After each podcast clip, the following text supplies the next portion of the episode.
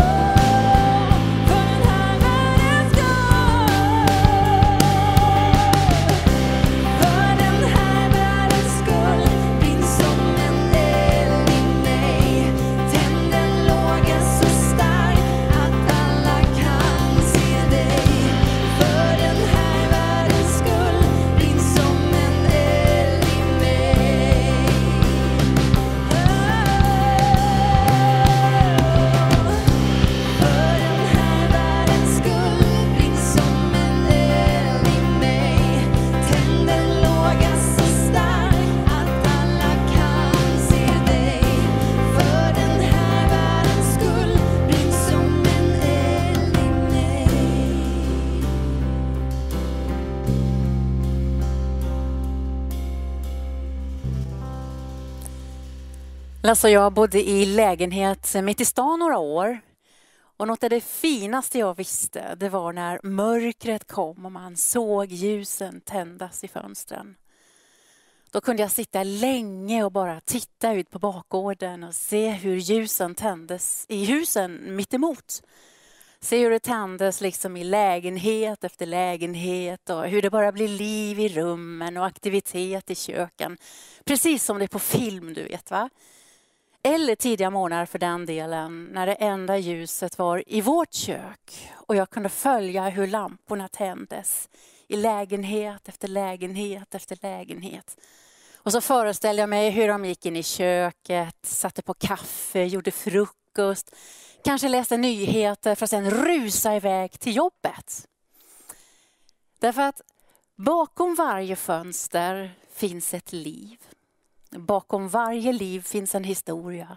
Och bakom varje historia så finns det spår av sökande efter sanning, längtan och mening och riktning. Jag tror att många människor, egentligen folk flest, tror jag hoppas att det finns en Gud. Jag tror inte samhället bara har glömt Gud. Kanske har samhället gömt Gud, för vi lever som om Gud inte finns. Men det finns minnen av Gud i samhället. På gator och torg, i parker och havsband. Människor bär spår av Gud. Suckar till en Gud de inte känner och hoppas att det finns någon där uppe som hör, som ser. Och Gud i himlen. Han har örnperspektiv på alla hus och lägenheter i hela Göteborg. Han ser varje lampa som tänds om kvällen, känner varje liv och varje historia. Gud hör alla människor som just nu, där utanför våra fönster här i Smyrna, i Göteborg, viskar och suckar en bön om hjälp. Jag tror att många människor, speciellt i den här tiden av pandemi, öppnar sitt fönster mot Gud. Därför att allt inte är rosenrött. Det finns ett Göteborg vi inte alltid ser. Ett Göteborg med sår och med smärta. Med fattigdom, utanförskap, sociala klyftor och ökande spänningar. Det är också en del av det Göteborg vi känner. Därför att utanför fönstren vi står i här i vår kyrka finns en annan värld. En värld där prostituerade tvingas vanka fram och tillbaka vid Engelska kyrkan här uppe, bara ett stenkast härifrån. En värld där unga män valt att leva ett liv vid sidan om lagen därför att man vill ha snabba cash. Va? En värld där langare från förorter i norr åker i feta Mercedes för att sälja kokain till rika ungdomar i väst. En värld där mammor och pappor som flydde från fundamentalistisk islam ser sina barn bli radikaliserade för de är besvikna på det svenska segregerade samhället. En värld där våld, främlingsfientlighet och kriminalitet ökat och en värld där gränser flyttas och barn under 13 år förväntas delta i destruktiva sexuella förhållanden. Detta är staden Gud har kallat oss till för att göra skillnad. För att vara med och hela och upprätta. Vårt Göteborg, vår stad, behöver ett helande.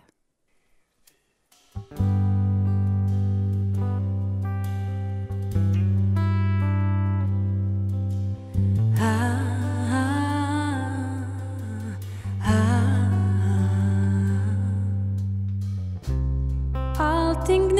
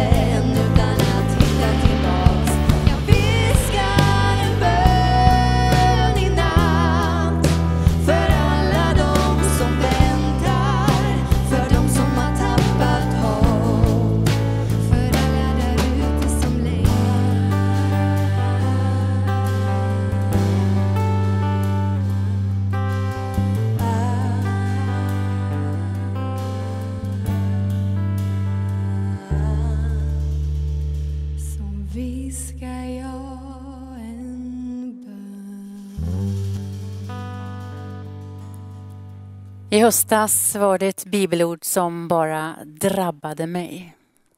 Men jag tyckte det var svårt att förmedla därför att det handlade om att bekänna synd. Vem vill prata om synd frivilligt? Och hur ska vi prata om synd? Vem vill höra om synd? Därför vi ska ju bejaka, vi ska bekräfta, vi ska lyfta och så vidare. Men det här ordet har bara förföljt mig. Och när vi nu ska se på hur vi kan vara med och hela vår stad, hur staden kan helas. Då kan vi inte bara hoppa över det som är helt essentiellt för hur Gud handlar med oss. För 3000 år sedan gav Gud ett löfte till kung Salomo om just helande. Och det var vid invigningen av det nya templet. Och jag tänker att det är ganska intressant för oss som själva planerar att inviga en kyrka i Frihamnen. Det är ur Andra krönikeboken kapitel 14, kapitel 7 och vers 14. Och så här lyder det då. då. Och mitt folk som är uppkallad efter mitt namn ödmjukar sig och ber och söker mitt ansikte och omvänder sig från sina onda vägar. Då vill jag höra det från himlen, förlåta deras synd och skaffa läkedom åt deras land. Här kommer Gud med löfte om just helande för en hel nation. Och samma principer gäller såklart för en stad och vår stad. Om mitt folk, säger Gud, ödmjukar sig och ber. Om mitt folk. Alltså han pratar inte om kommunstyrelsen eller kommunalråd. Han pratar inte heller om gängen i Göteborgs undre värld. Och han pratar inte heller om religiösa fundamentalister, utan han säger om mitt folk som är uppkallad efter mitt namn. Kallar du dig för en kristen? Ja, men då är du uppkallad efter hans namn, Jesus Kristus. Stadens helande börjar någonstans, eller hur? Det börjar med Guds folk, med församlingen. Och mitt folk som är uppkallad efter mitt namn ödmjukar sig. Det där är ganska stickigt. va? Det där är lite obehagligt ord, men roten till så många av våra problem på alla nivåer är ju vår stolthet, vår arrogans, vår ovilja att underordna oss. Vi klarar oss ganska bra själva och behöver egentligen inte Gud.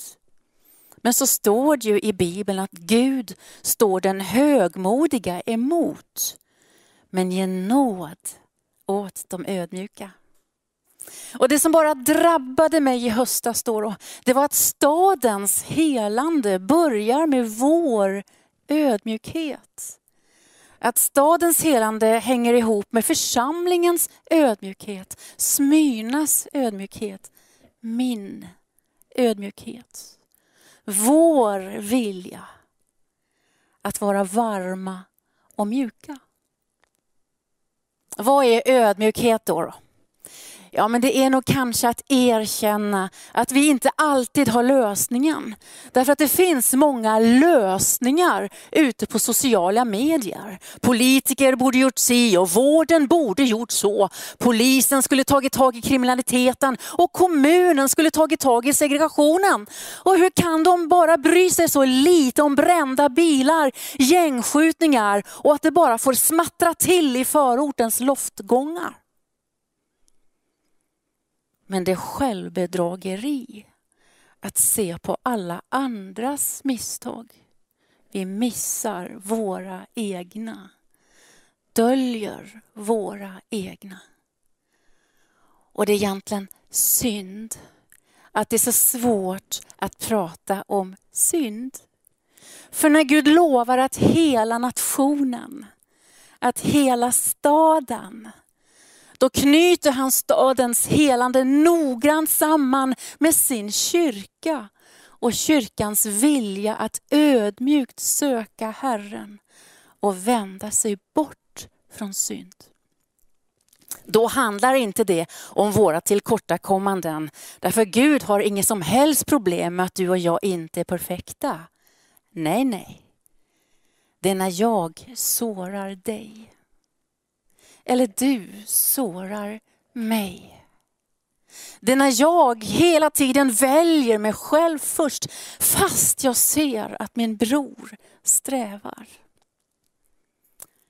Vägen framåt är inte att odla en perfekt fasad.